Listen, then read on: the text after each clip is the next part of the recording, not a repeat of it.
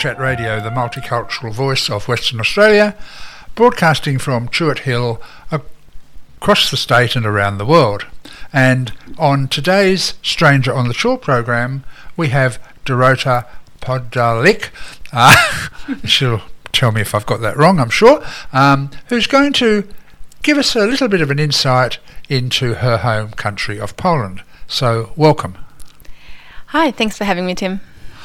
Great. Now, tell me initially a little bit about Poland, and then we'll delve into your journey into Australia. All right. Well, uh, Poland is kind of right in the middle of Europe. Um, and simply for that reason, it's had a pretty um, pretty rough history of forever being um, taken over and taken apart by the various parties surrounding it.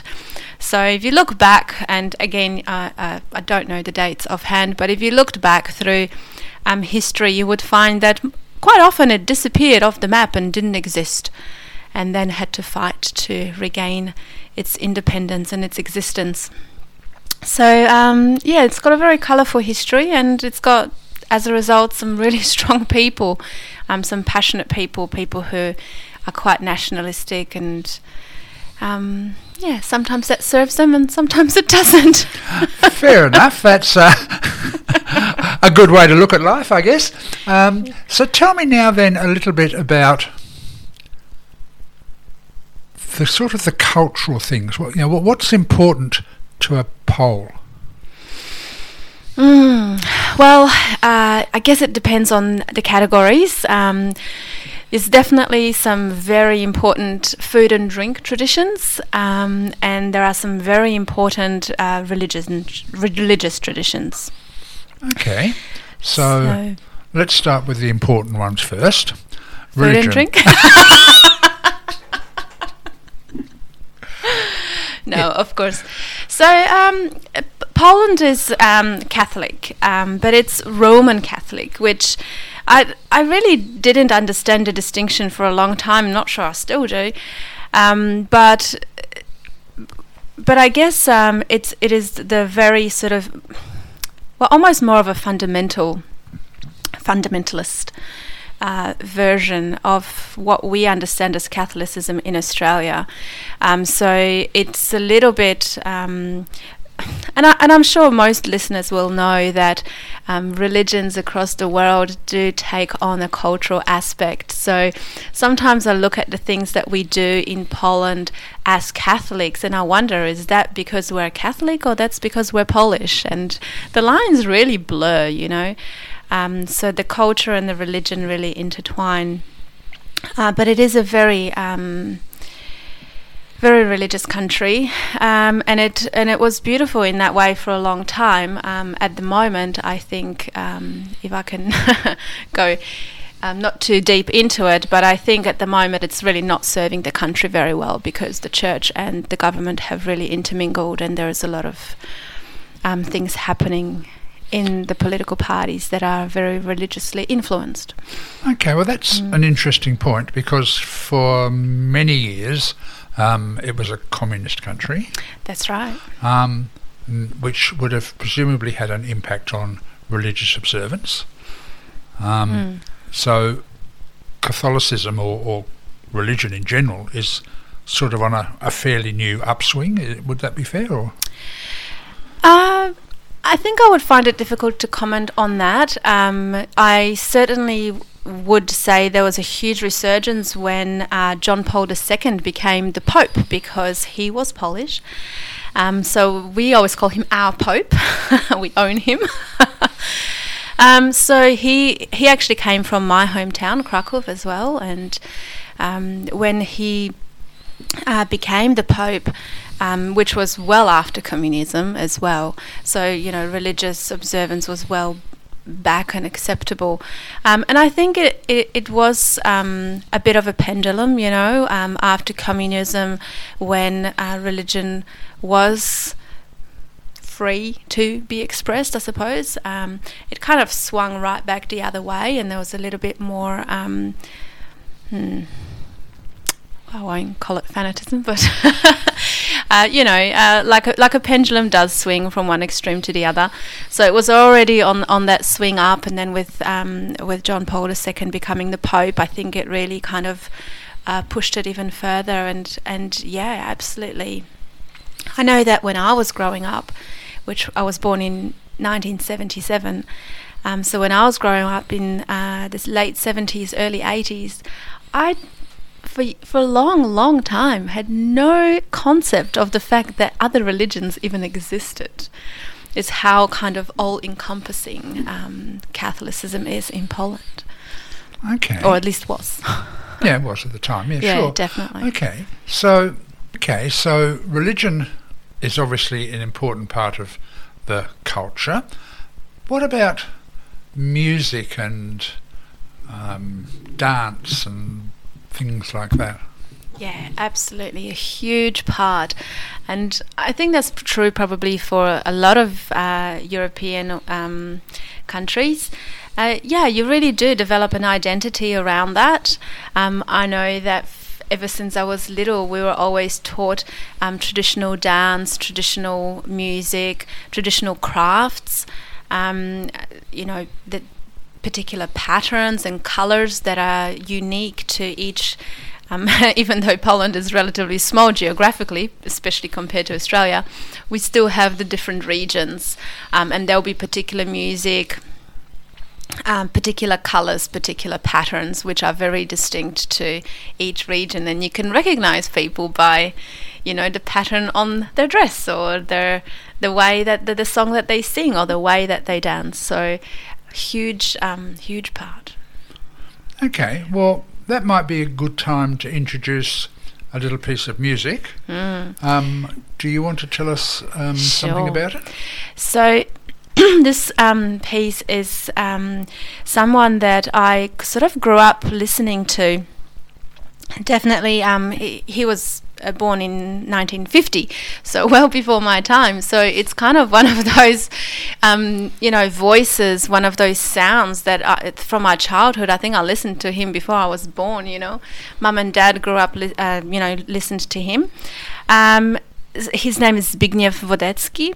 Um, and he only passed away a few years ago and has a very very long career and one of those voices and names that every Polish person will know and recognize. So if you're Polish out there you'll know this one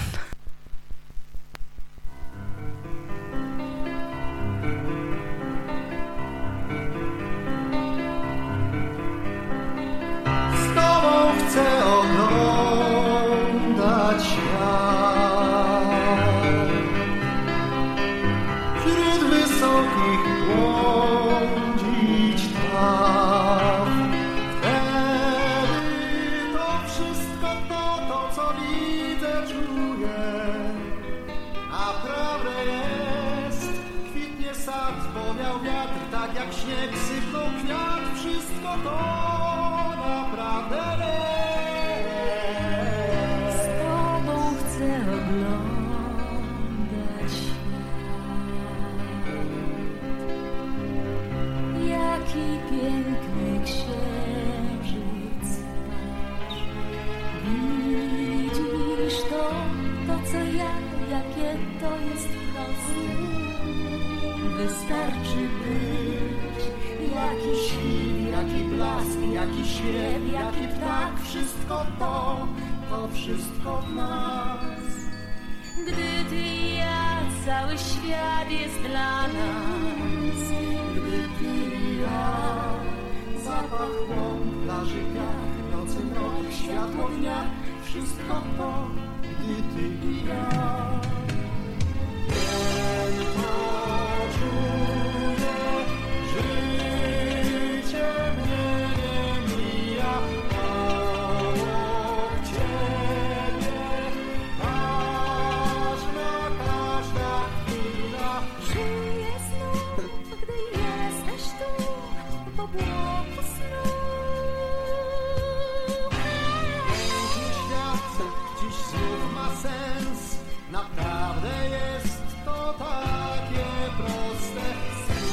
Spójrz jak wszystko się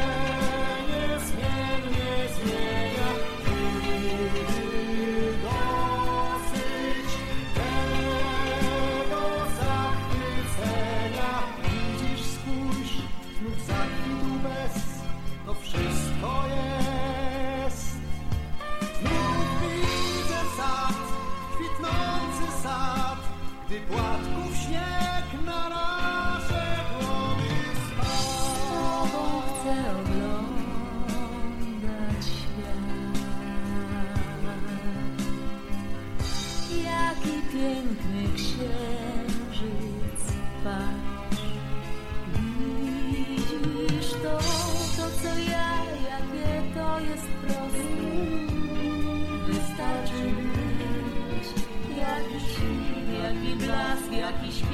Śpiew, jak i ptak, wszystko to, to wszystko w nas.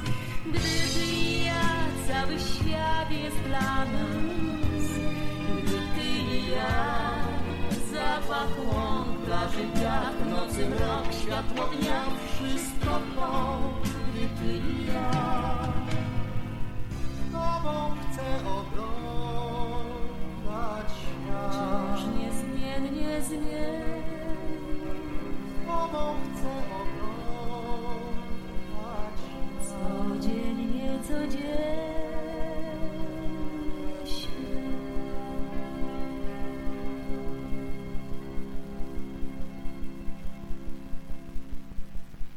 So, Dorota, tell me a little bit about that wonderful love song. Uh, well, the the song it's obviously a duet, and it's two people um, basically having found each other, um, saying that they want to see the world together.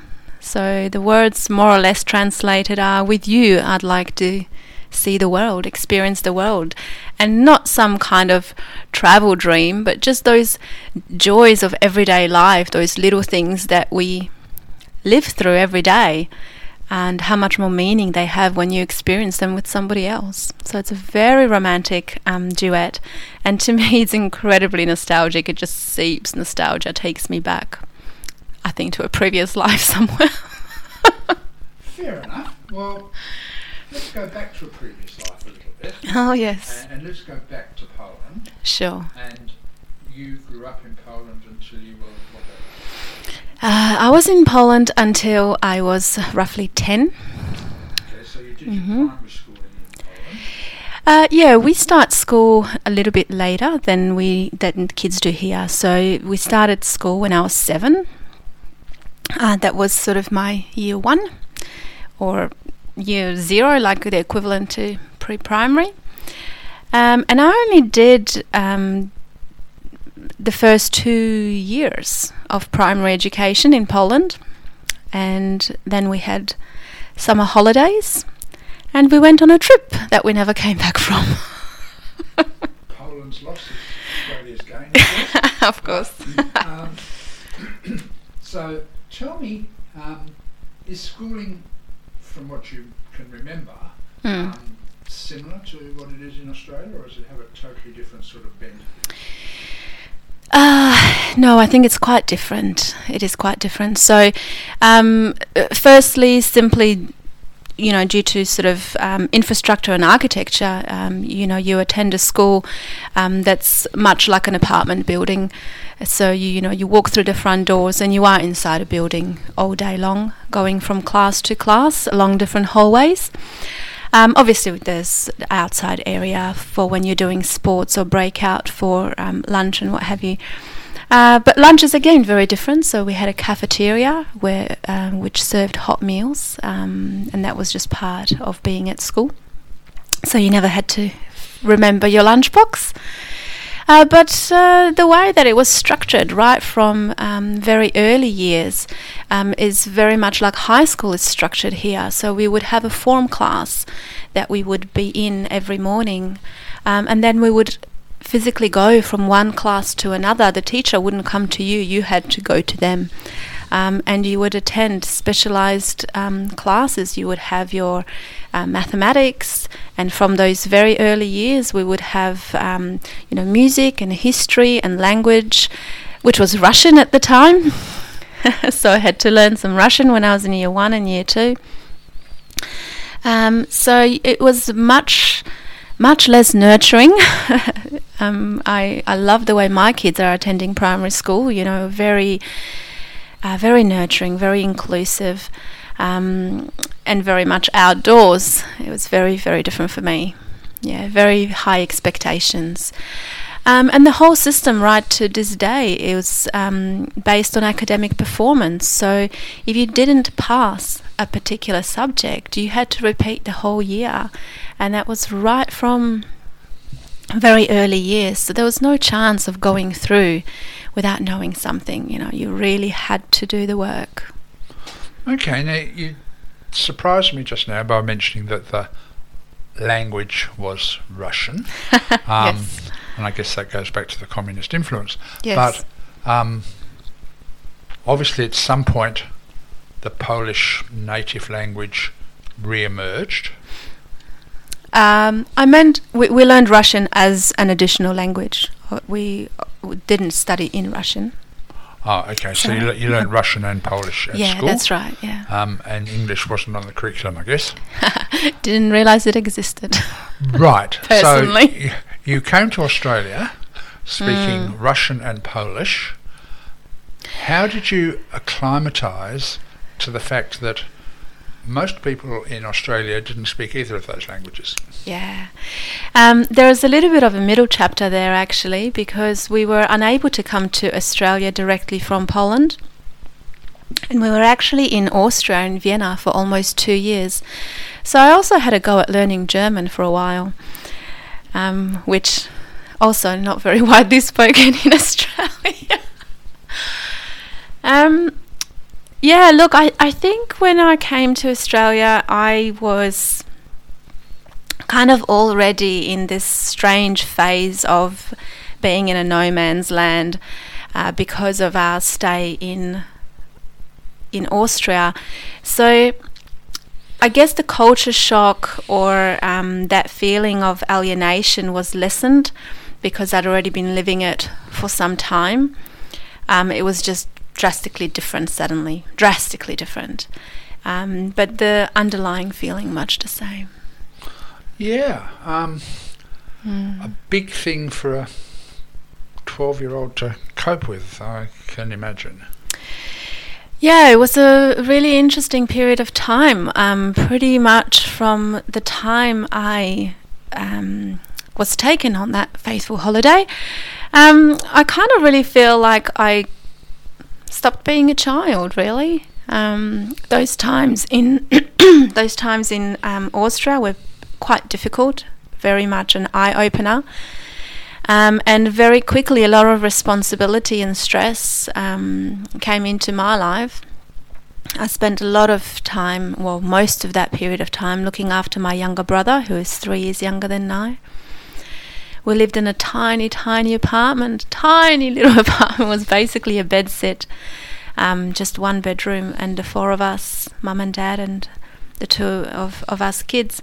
And um, while mum and dad weren't home most of the time, we were, and we had to kind of look after each other and ourselves and be quiet too, so the neighbours wouldn't hear that there were kids at home. So it were very um, difficult times. But we ran away into our world of imagination. I don't associate a lot of stress with those times, strangely. Um, certainly, some periods were, but for the most part, it was almost just like a great big adventure. Mum and dad were amazing at making it fun and positive and adventurous and mysterious to lessen that stress. And I think I very quickly learned how to take that on because I could see that it worked. And I did my best to do that for my brother too. Okay, so Mm. um, a fairly tight knit unit at, Yeah. um, at that stage. Now, we're not going to let you escape from Poland just yet because um, earlier on you mentioned a couple of my other favourite topics, food and music. Ah. Um, so let's talk about the food. I mean, there's some wonderful, very Yeah. healthy meals that come out of Poland. um, so, so, so tell me about Polish Yeah. food. Oh, Polish food is obviously delicious, um, but it's very, very rich. Um, it's very meat based. So if you are a vegetarian, I think you would find that quite difficult. Um, so when we were uh, littler, food was relatively scarce. Um, so there are a few kind of strange um, dishes that I remember from my childhood that are actually very basic. When I look back now, I realize it's probably due to scarcity than anything else that you know we had such meals. Um, so one of them is rice baked with apples, um, and you literally just boil your rice, pop it in a dish, a thin layer of rice, um, then a very generous layer of grated apples, and a little bit more rice on top of that, and that just goes into the oven, um, and it's almost like an apple crumble type thing, but with rice on either way side of the apple. So that that was a that was a you know not an uncommon dinner. Another one is simply just um, pasta with cottage cheese and sugar on top, and again that's something that we grew up um, with. But um, your your pastas, your your noodles, well, not noodles in the Asian style, but more like an Italian type pasta, um, very common. One of my favorite things is pierogi, which are almost like dumplings. So you put, um, well, virtually whatever you can inside these pasta parcels, and if you can, you'll um, put uh, pork and cabbage, or potato and cottage cheese and onion. But my grandma often used to make it with fruit as well. So we would have apples inside, or blueberries, or strawberries. And when they came out of the pot all boiled and hot, just pour some cream over the top and more sugar and. Yeah, as I said, Sounds- lots of healthy foods. Uh, Um, yeah, very, very healthy. yeah, I, I, I, I, I have this imagery of Mm. dumplings being very much a, a Polish um, dish, uh, Yeah. and also lots of potato. Is, is that right, or am I? Yes, absolutely, definitely. Lots of potato. We were very fortunate to have some family that lived out in the country, so I had the pleasure of, you know, being part of a harvest of or two um, of potatoes. And I remember the um, the cellar under my great grandmother's house always have this had this mountain of potatoes in the cellar, and every dinner was pretty much potatoes um, with something. But potato is definitely the staple. Okay. Mm. Now, while, while we're wandering around the kitchens of Poland, um, take me back to the earlier days of Poland before you were born, Mhm. um, before communism, um, as far back as you can take us, and just give us a little bit of an insight into the Mm. early days of Poland, if you can. Ah, this is um, yeah, it's it's a um, interesting history. So it's a history of kings and king queens and castles.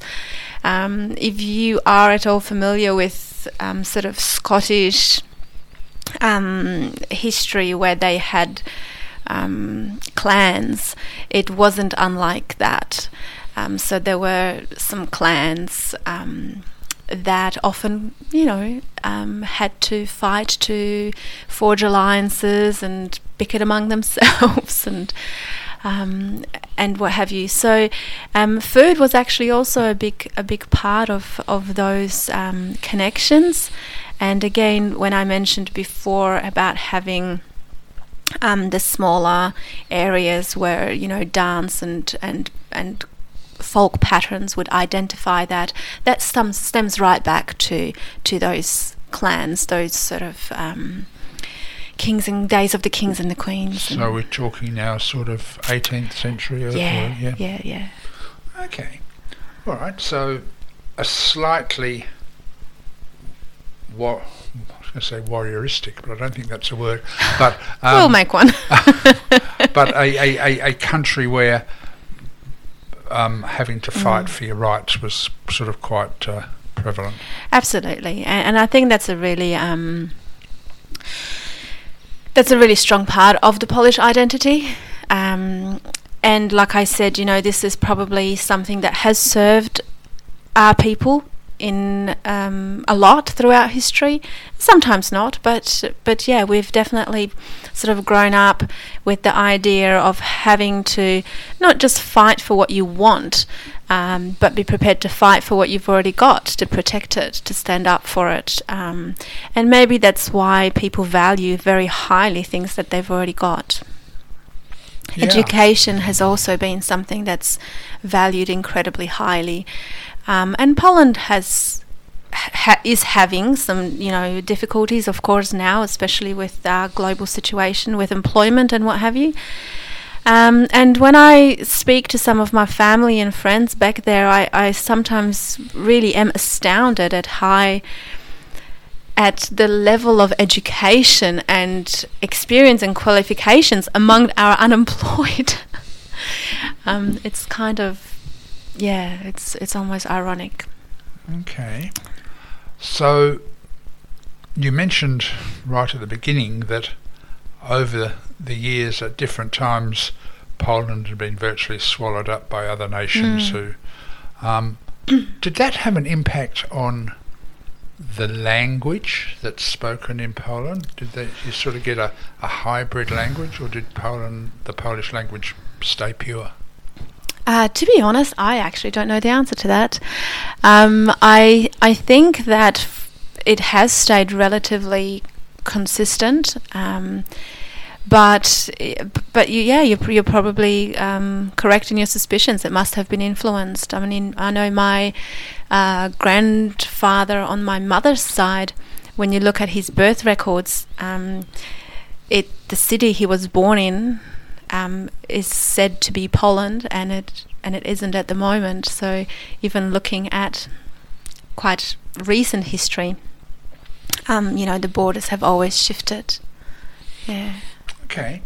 So the language is, however, unique. I don't think it's spoken in any other country in the world. Yeah, correct. It is unique.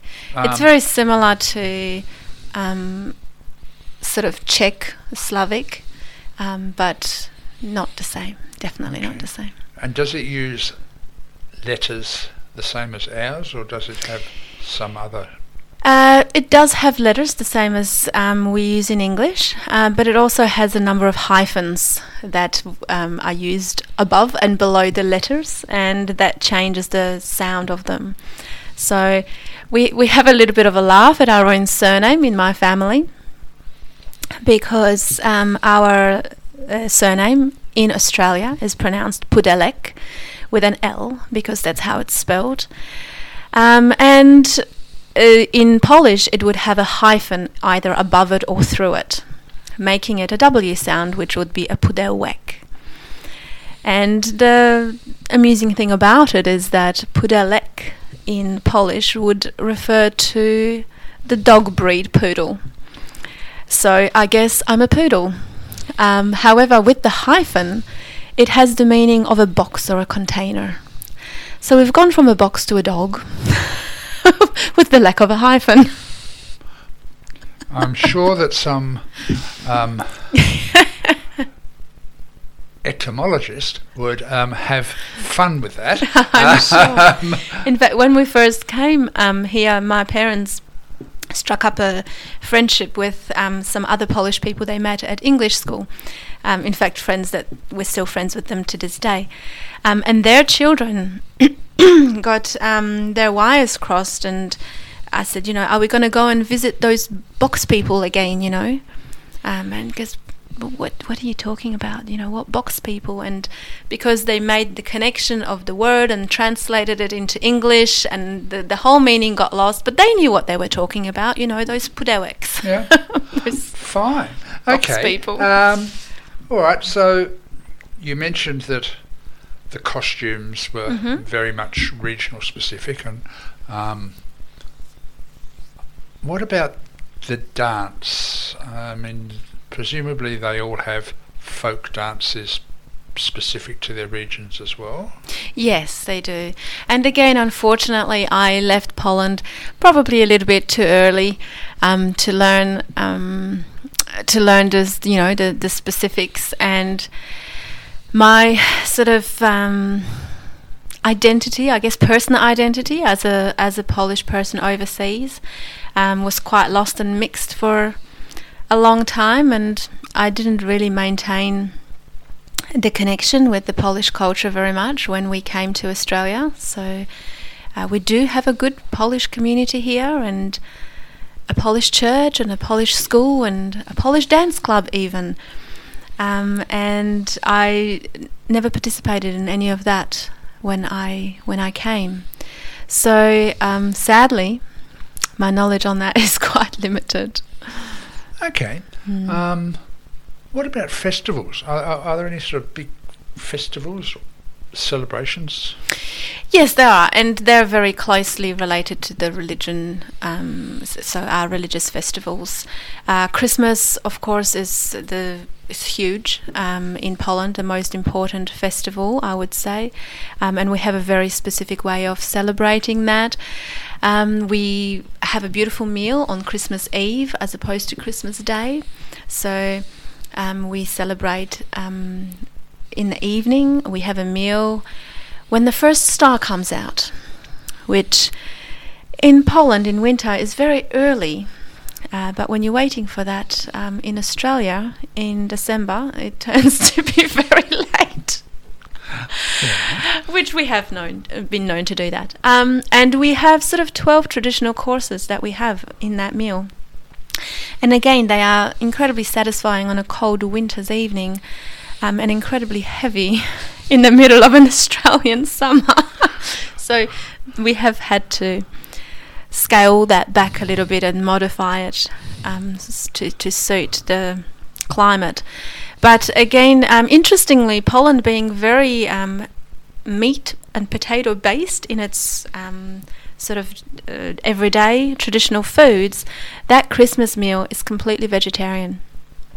Um, and it's one of the few times that we do sort of have these amazing vegetarian dishes. ma- maybe you have to start having Christmas in July. Perhaps so. Would be much more suited. If, um, I could do with some beetroot soup tonight, I think. Oh, bush. So one of the things, exactly, one of the things that we, we have on Christmas Eve. Yeah. Okay. Now, seeing as how we're talking about Christmas, Mhm. do you have Father Christmas in the way that we do in Australia? It's a little bit different. so we um, have um, Saint Nicholas, I guess, is the translation. Um, and he doesn't actually come at Christmas. He comes quite a few days before. I can't remember how many now. It's a couple of weeks before Christmas. Yeah, that he um, that he comes, and he is um, kind when he can be, but he will bring you a um, oh my goodness, I wouldn't know how to say it in English. Rózga. Hmm. It's almost like um, a broom made up of made out of twigs. Yeah. Okay. Um, and it, whereas it can serve to sweep the floor, it's actually for giving you a good old spank if you've not been good. I, I, I get the concept. Yeah. So a, bit, a bit like the witch's brew. exactly.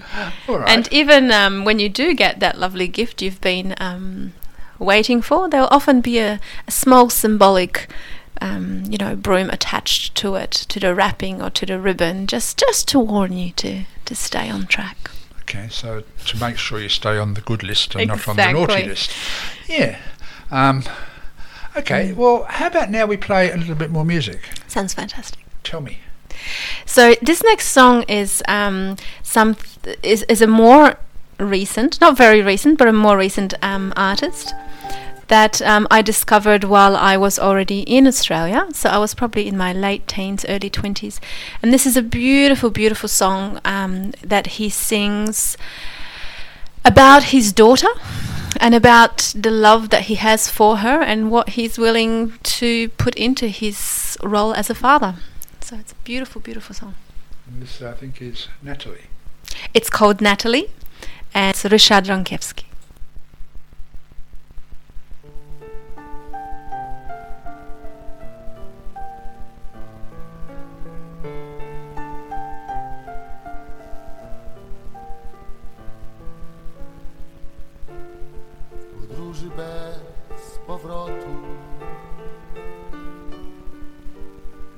Ostrzej zaciął wiatr, Ty mi pomogłaś wygrać z losem. Ty.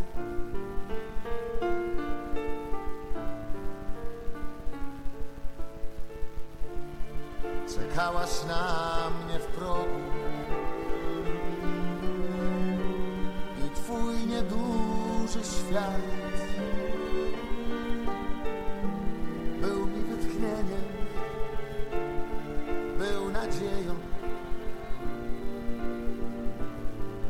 Natalii. Natalii Masz przed sobą świat piękniejszy, lepsze dni O Natalii To twój czas i twoje miejsce Natalii O Natalii Jeszcze się nauczysz żyć Natalii O Natalii jeszcze drogę swą wybierzesz Natalii Lecz gdy otrzesz pierwsze łzy Tak jak teraz będę blisko Natalii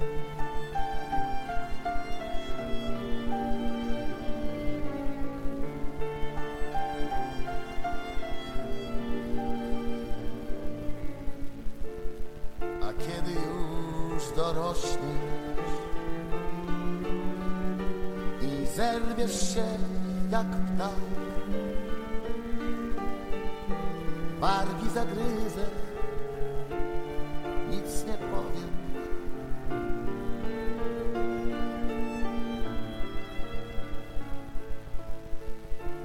W pył dróg odjadą goście, zamiecie liście wiatr. Jesień zbyt długa, słońcu spłonie Natalii. A potem wrócisz nagle porannym słońcem lub brzus. Lekko zapukasz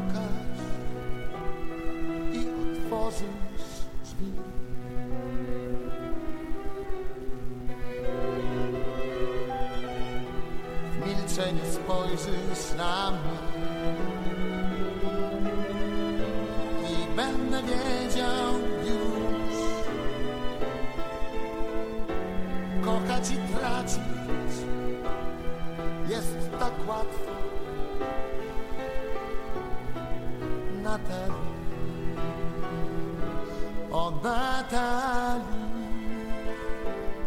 Masz przed sobą świat piękniejszy, lepsze dni.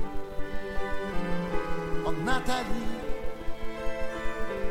to twój czas i twoje miejsce, Natalii. O Natalii, jeszcze się nauczysz żyć, Natalii. O Natalii. Jeszcze drogę swą wybierzesz Natalii Lecz gdy otrzesz pierwsze łzy Tak jak teraz będę blisko Natalii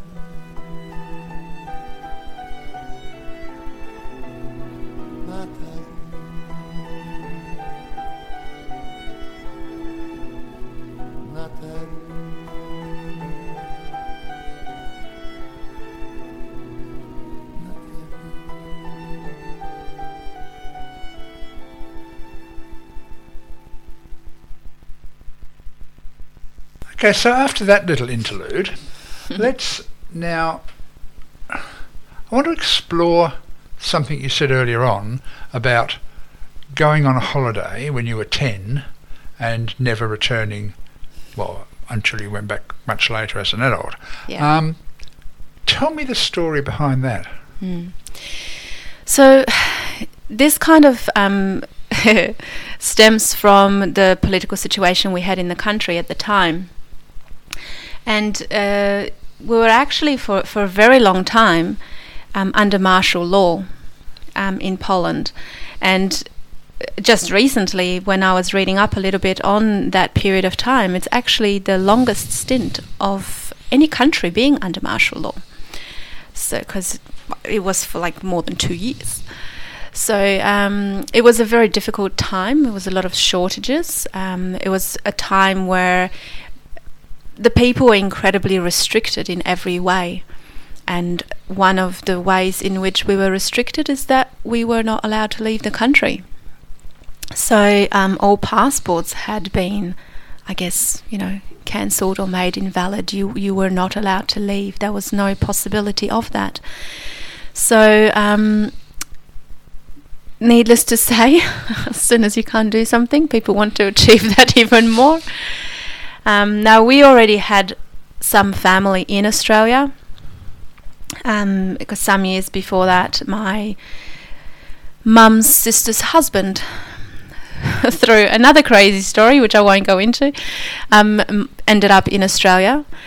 Um, that was in the early 70s, and she followed on. Um, anyway, mum and dad um, explored the idea of coming over here, but um, it was still quite difficult from the Australian um, standpoint and virtually impossible from the Polish standpoint because, you know, you couldn't leave the country. Um, so through some connections that my dad had, um, and the fact that we were involved in a caravanning club which held meets, and people from different European countries would come to these great big caravanning meets. Um, and a couple of them had been held in Poland, and I remember going to one. I think I can't remember the country, maybe in the Czech Republic or something at the time when I was younger, maybe about four or five, and people from all different countries would come and get together and and and just be friends and have a good time. They were the most wonderful things. A very very fond memory from my childhood.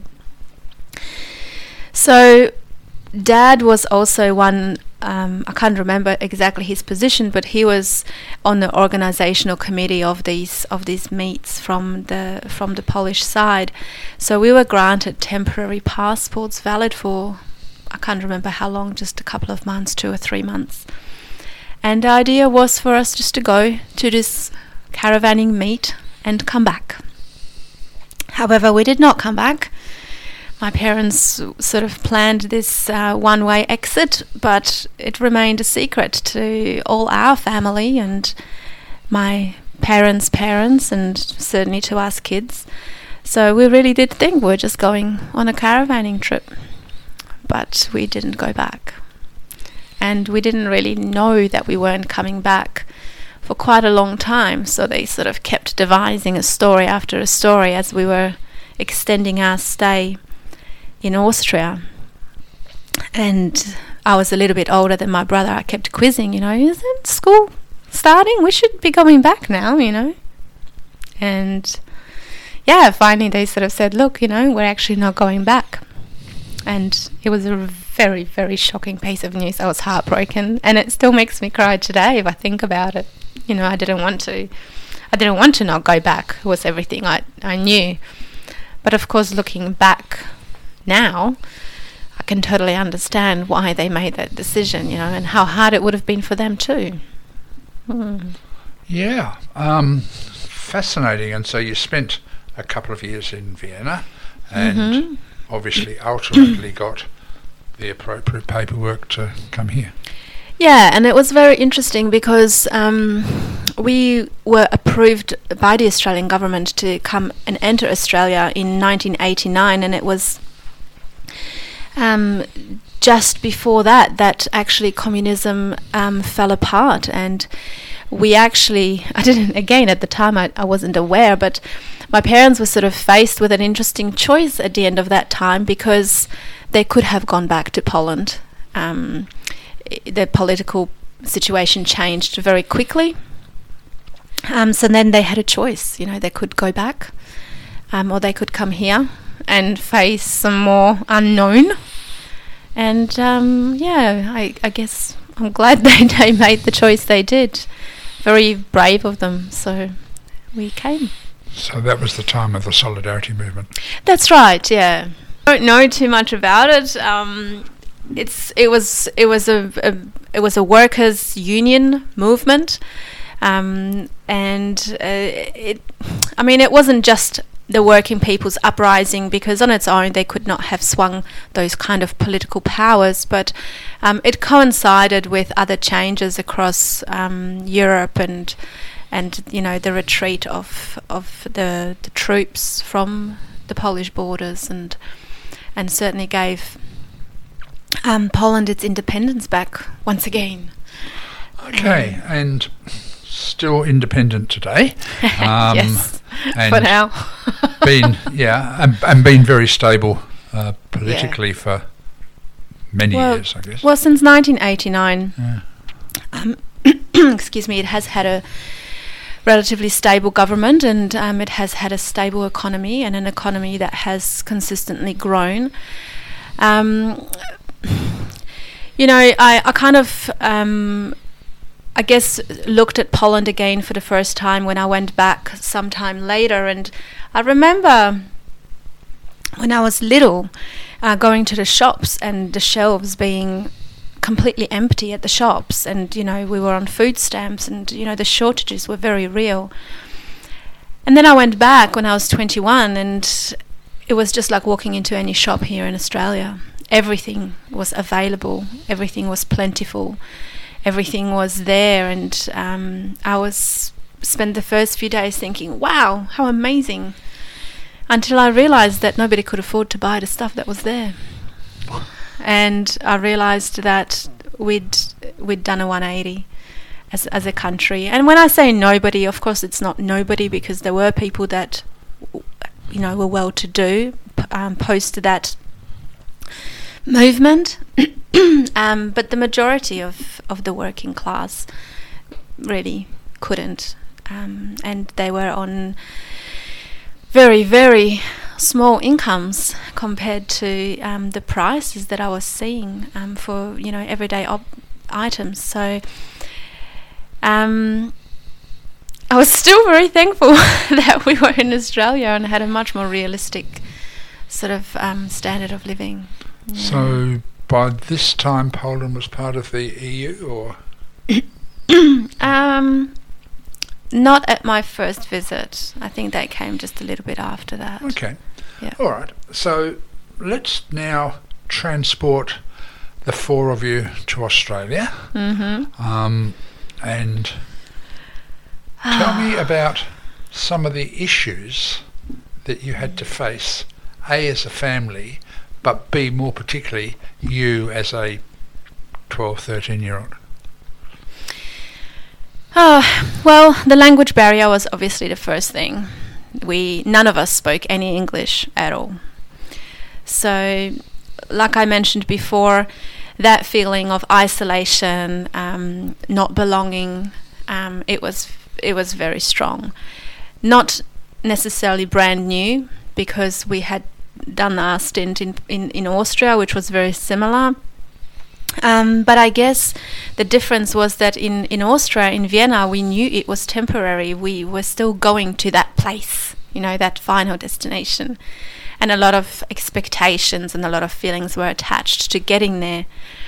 So when we did finally arrive, um, I guess maybe there was a part of us or part of me that expected that everything would be okay now because we made it. And it wasn't, you know, it wasn't okay. It was very difficult. Um, so it was really just the beginning of the next chapter.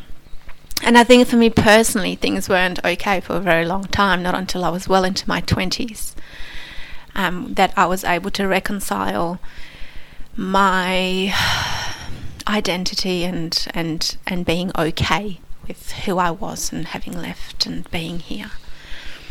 But those early days, I, j- I remember I, I was very fortunate. You know, my family is very tight knit and they make a lot of effort. I think my parents made a lot of sacrifices and a lot of effort just in little small everyday things to make it okay and to take the stress away. Okay. But regardless, it was me that had to go to school every day and listen to a teacher who spoke blah blah blavish, and I didn't understand a single word. And God bless Mr. Reedy, year seven, Maylands Primary, if you're listening. um, he was phenomenal. I, I don't know how how he did it, but he just always made me feel so included and so okay. And there was a small ESL centre there that I spent most of my day participating in and just went into that mainstream class for a, a small period of every day for maths and for something else. I can't remember what it was. Art, maybe, or something like that. Um, otherwise, we were in this ESL centre where there was a variety of other people just like me who also didn't understand anything. The downside was we didn't understand each other either.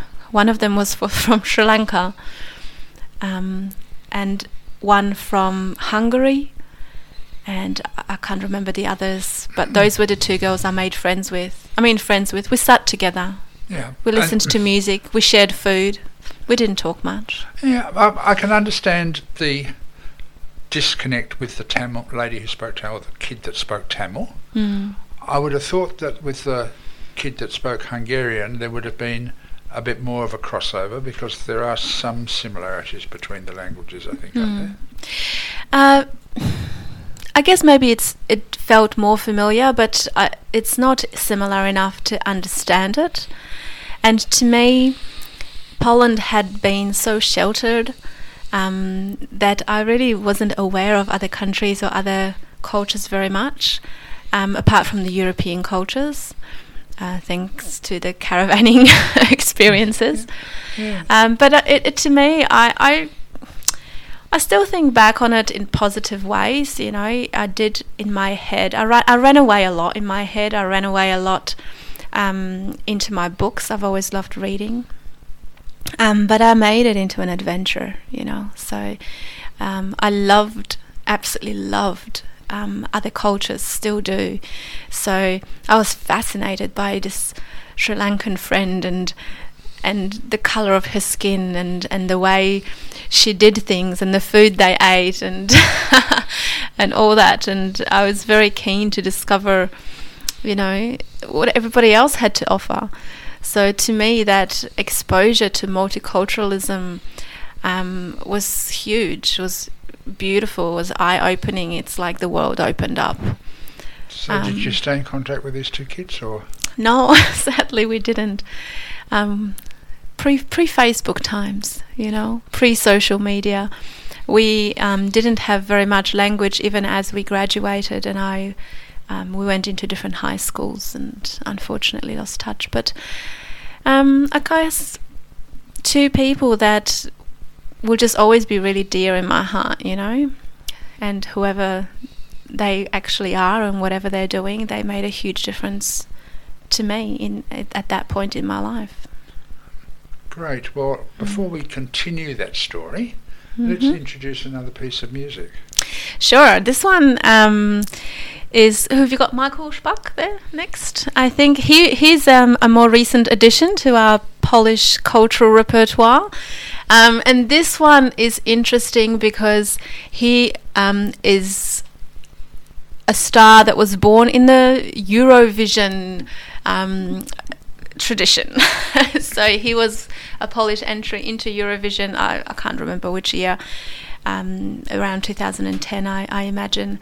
Um, and a lot of the Eurovision people don't really have long lasting careers, they're a bit of a fad.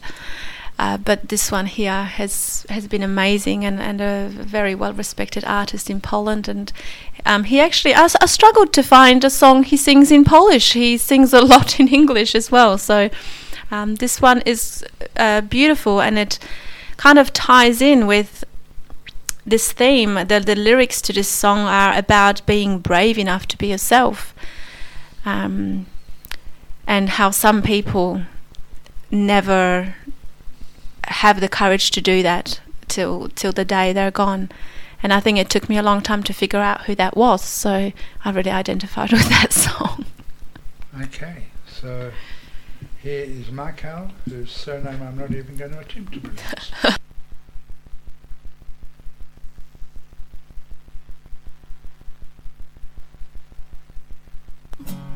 Byle być sobą do końca.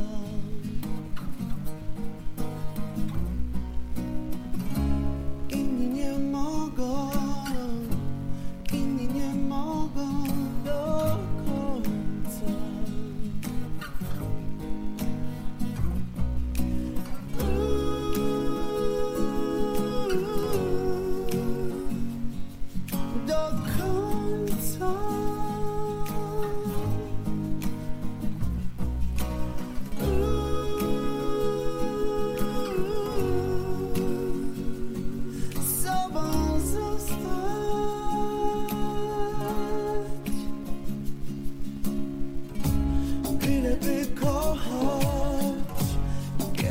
levar dor.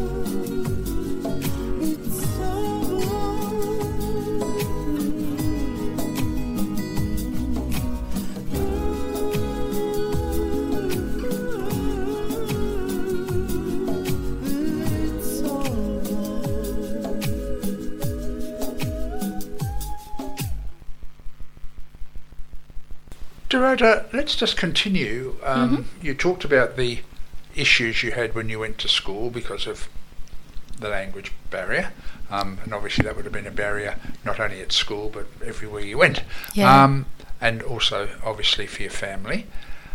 But what were the other issues that confronted you as a family um, when you sort of first settled in in Australia in the late 80s, early 90s? Hmm.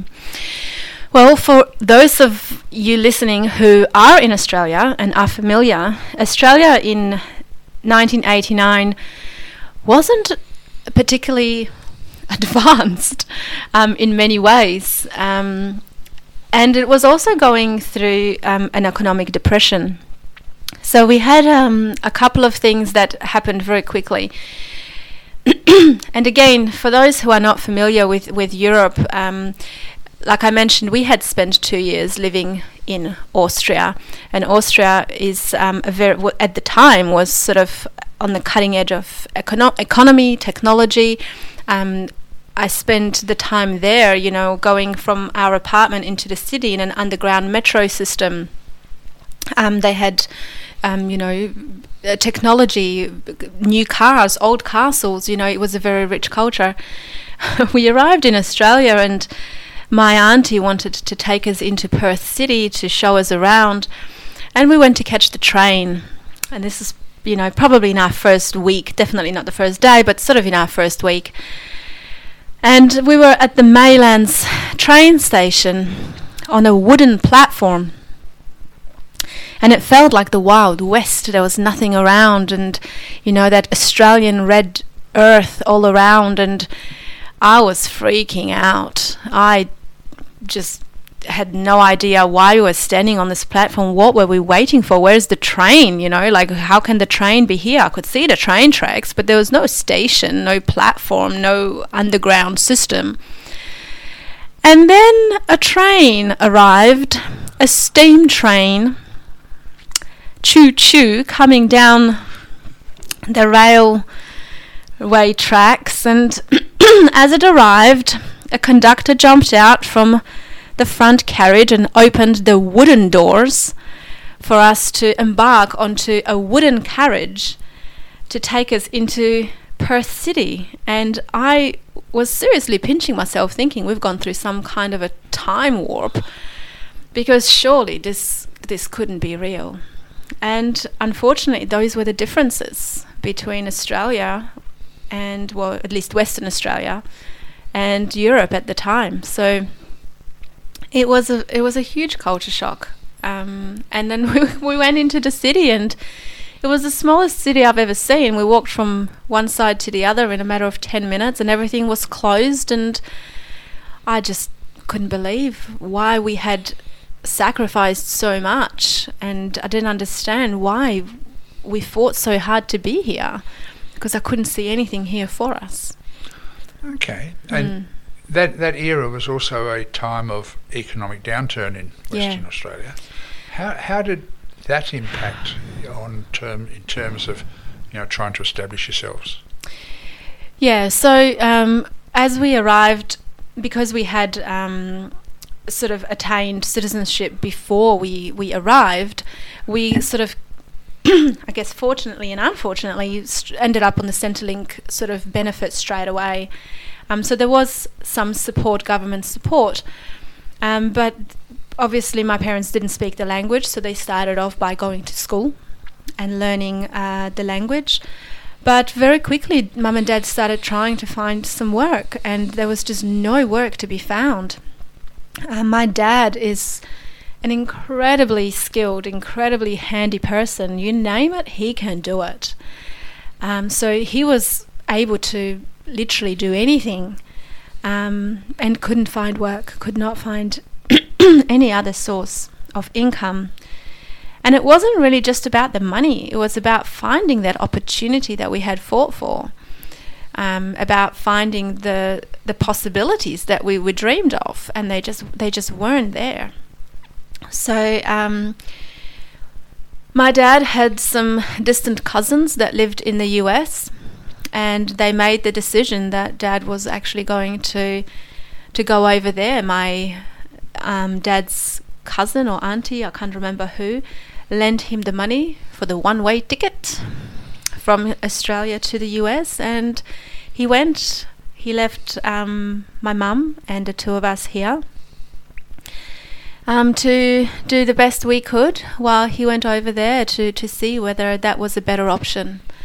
It wasn't about going over there to earn money or or uh, you know to send it back or anything like that. It was really about what is the next step for the family. Is it going to be worth just going over there instead? So he spent quite a few months there.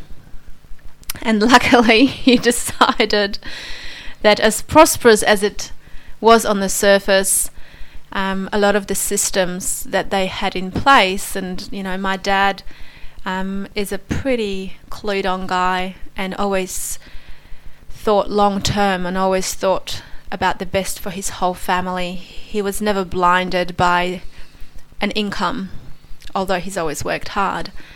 And having um, understood the medical care system and the education system in the US, he decided that that just wasn't how he wanted his family to, to live, despite the fact that work was easy to come by at that time. Yeah. So, fortunately for us, he made the decision to come back. Fortunately ra- for me. rather than taking all of you over there.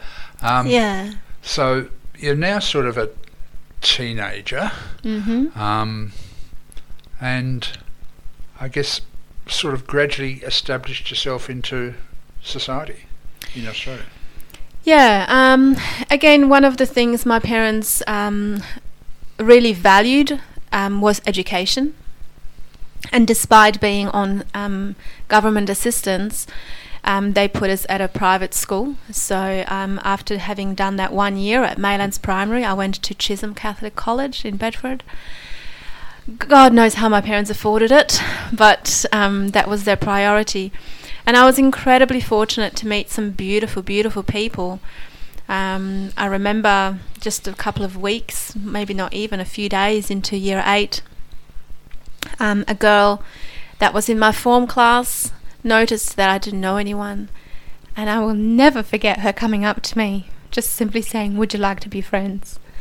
And I'm really glad to say that I'm still in touch with her today and I still count her a friend. That group of friends I made in high school really was my rock for a long time. And they saw me through a lot of kind of ups and downs, and maybe they didn't realize at the time. Maybe they still don't realize. Um, but they, they meant everything to me. That it was the first time I kind of felt like maybe at some point I could belong. I still didn't feel like I did. I still felt very much like a Polish person elsewhere. And I hated being asked where I was from and I and I hated being asked how my name was pronounced and and I really begrudged all that, you know. I just wanted to be normal. I just wanted to belong. But it's very silly, you know. I, I look back now and that group of friends that I made in high school, they were so diverse. I mean, the girl that came up to me was her name was Michelle Baum, but she was Anglo Indian.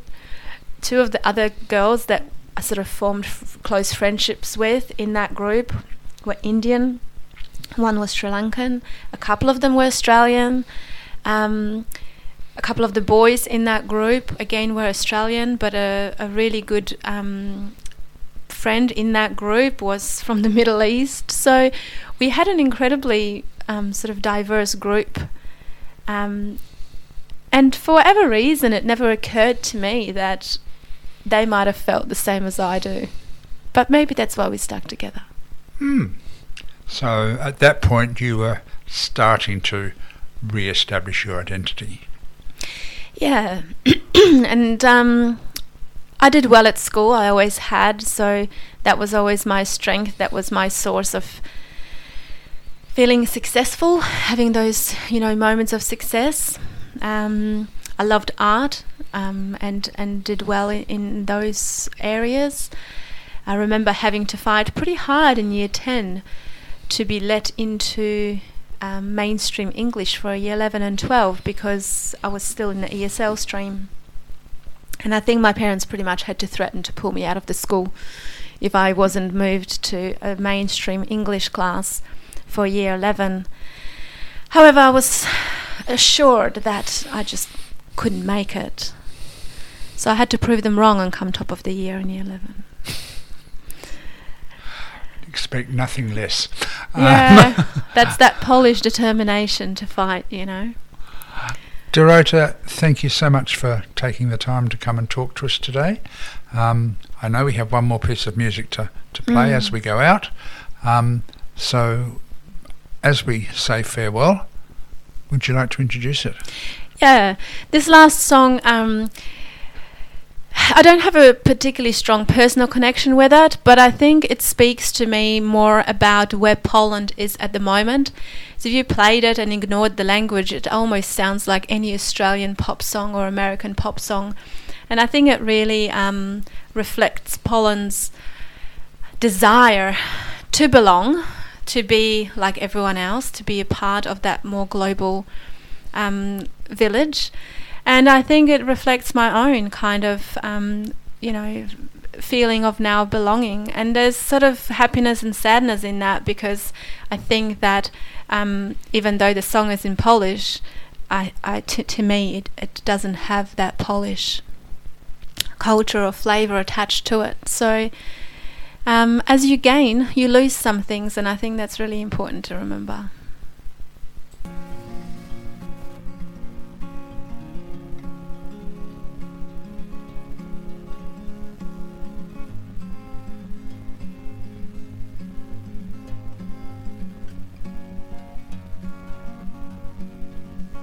Nie dziś. Dziś nie przeproszę, wybacz mi. Jeszcze mi głupio, jeszcze wstyd. Nie jestem gotowa, nie przyjdą te słowa. Znasz mnie? Chyba gdzieś głębiej muszę zejść. Cała się trzęsę, jest mi źle.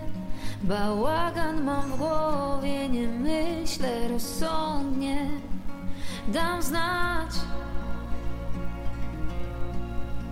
kiedy już ochłonę, a ty Wtedy chciej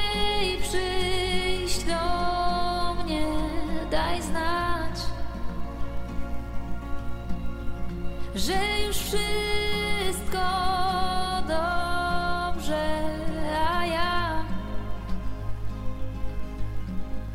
może zdążę zmądrzeć.